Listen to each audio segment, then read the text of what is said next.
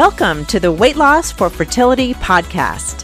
When you're trying to get pregnant, whether naturally or with the help of a fertility doctor, weight loss can better your chances of success.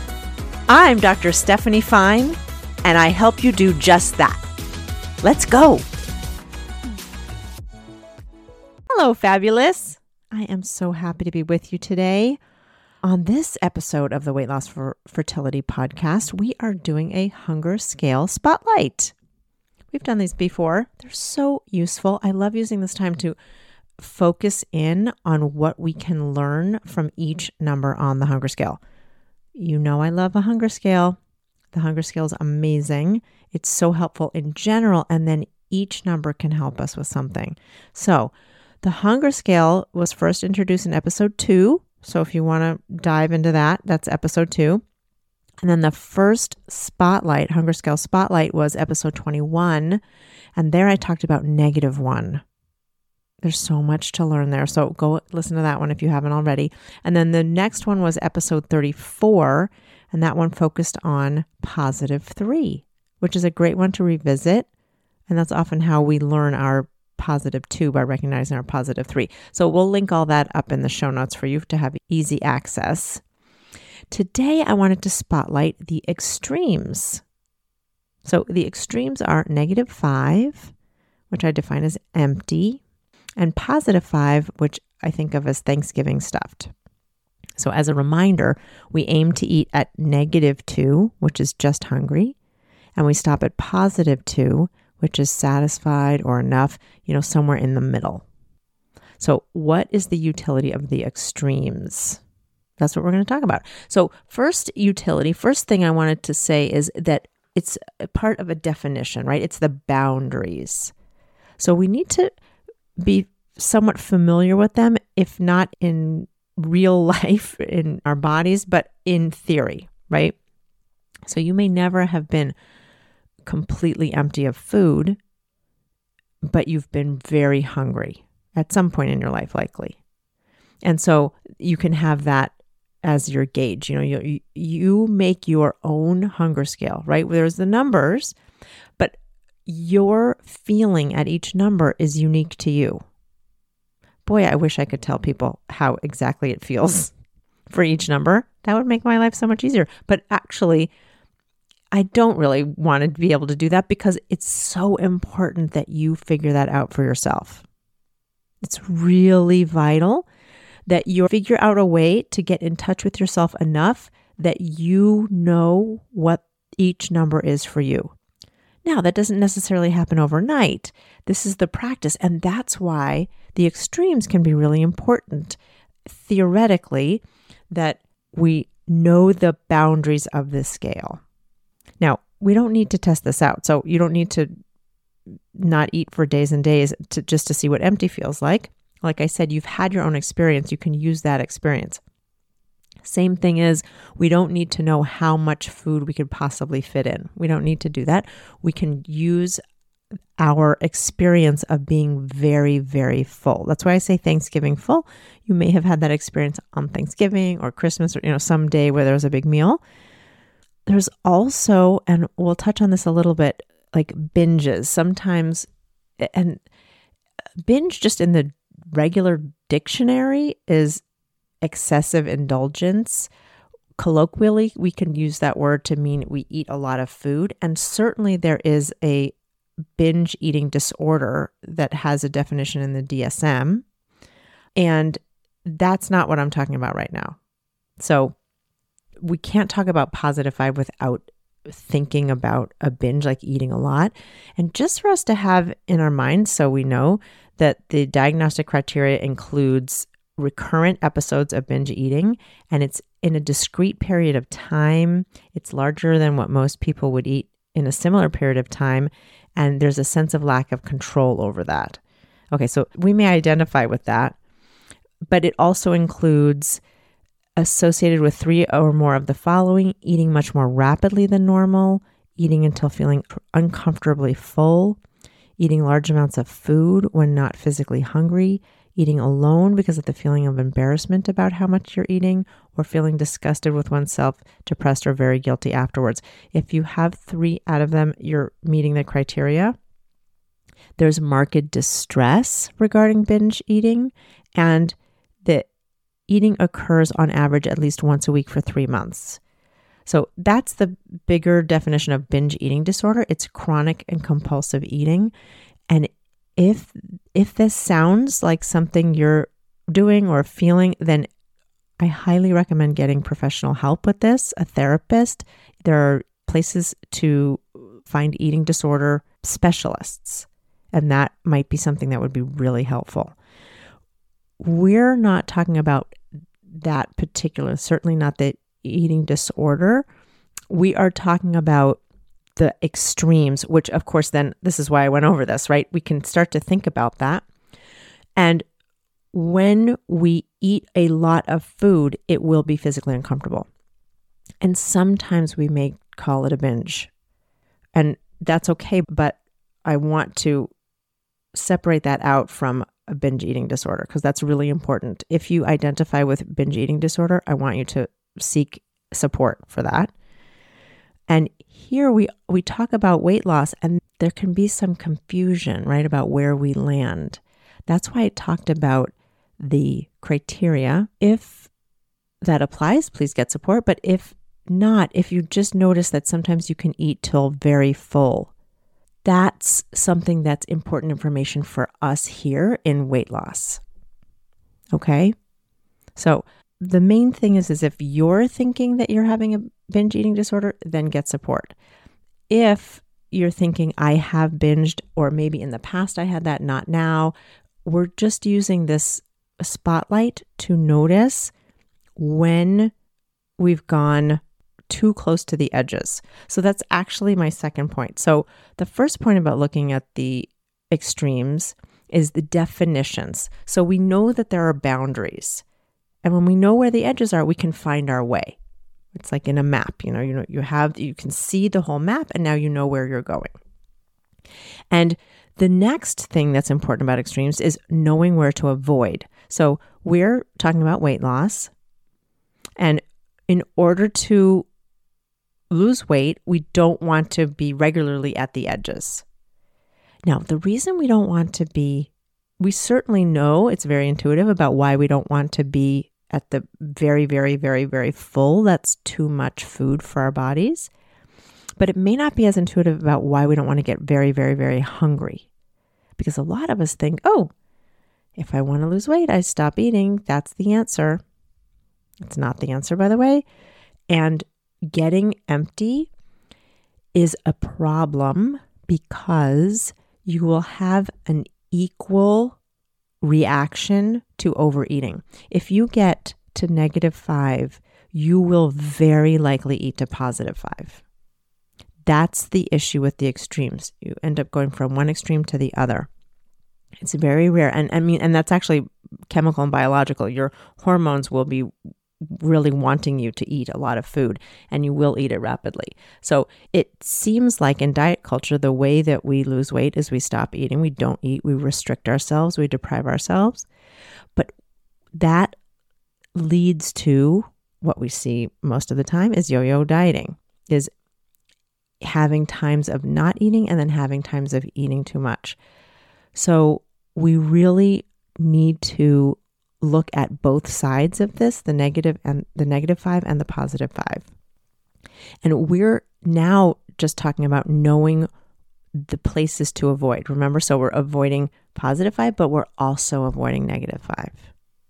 Okay? So I think of these boundaries, the the edges as like bumpers in the bowling alley. I don't know if you've ever seen if you ever go bowling with kids or just beginners, you can put blocks or bumpers in the I don't know what they call. I mean, is it the, the gutters? Gutters. You put them in the gutters, and then that way the ball never goes in the gutter. It just sort of bounces down, and it will hopefully hit at least one of the pins. So that's what we're doing here by having boundaries, so that we're we work our way from the edges, if that's where we're starting, into the middle. And so we know now where to avoid. We avoid the edges. So that's, we're happy to have the extremes. So we know where to avoid. We have our boundaries, we know where they are, and now we know where to avoid for weight loss.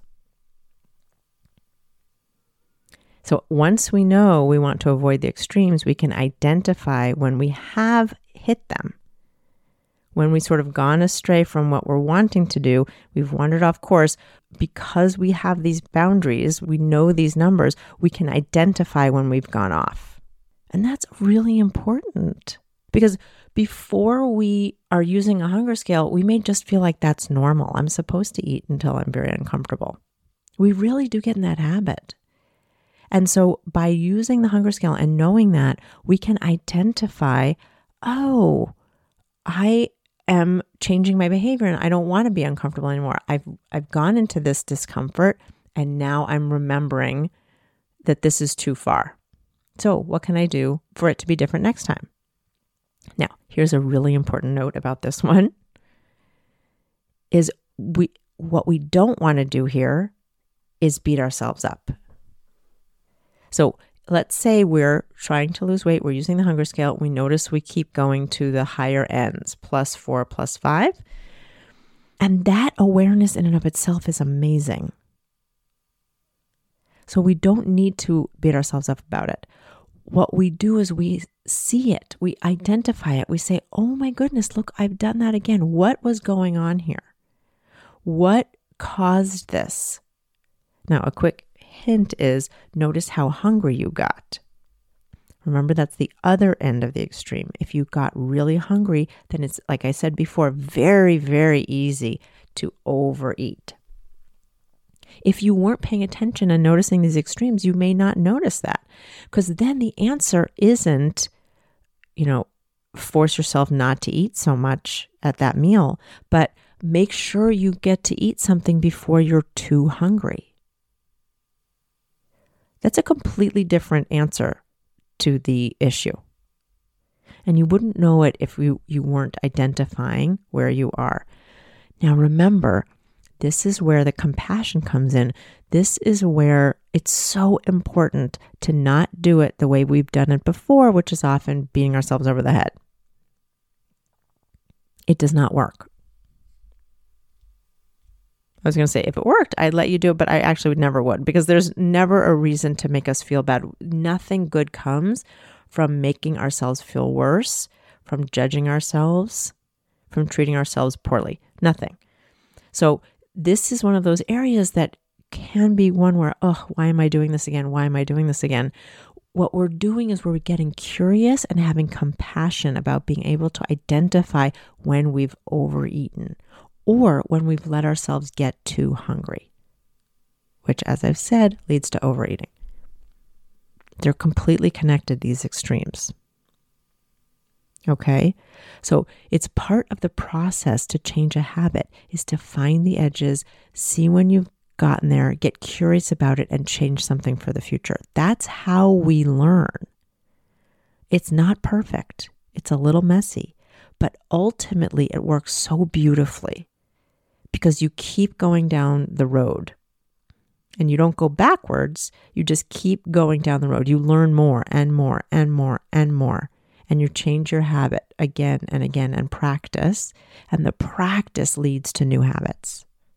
And we can do that so much better when we're compassionate with ourselves as we're going through this learning process with the hunger scale. Okay, last thing Last thing that the extremes can really help us with, and these sort of go in order, right? Because once you're identifying that you've gone astray, you can pinpoint the problem. So, is it that you get too hungry? Often we'll think, I ate too much yesterday, so I'm not going to eat anything today. And then, of course, you get to the middle of the day and you're so hungry. If you notice that pattern, that's fantastic. Now we know the pattern. And once we see it, we can do something about it. So we can see going to these extremes on a daily basis. Like I said, not, you know, sort of punishing ourselves to not eating all day. And then we, we can't sustain it. And then we end up eating, and usually sort of the floodgates open and we end up eating a lot.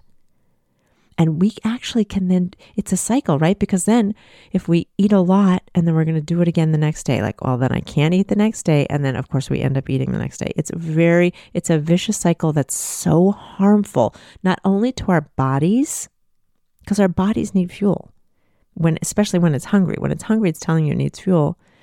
And then overeating, it gives it, the body, it's too much work for the body. The body does it, but it wasn't designed to handle it that way.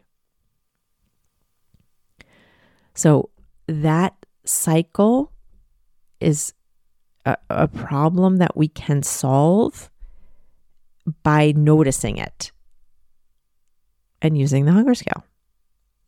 The other way that we do this is with yo yo dieting in general, right? So that one day is like a microcosm, right? It's you're not eating and then and you're so hungry that you just eat so much. It's the same with yo-yo dieting, right? You restrict, restrict, restrict, and then you end up eating everything in sight.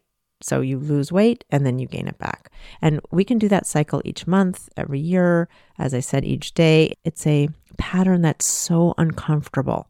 And it's physically uncomfortable, both because you get so hungry and then so full. But it's psychologically uncomfortable because we do end up beating ourselves up over that. There's no compassion, there's only judgment, harsh judgment, and it's and it's wearing on us.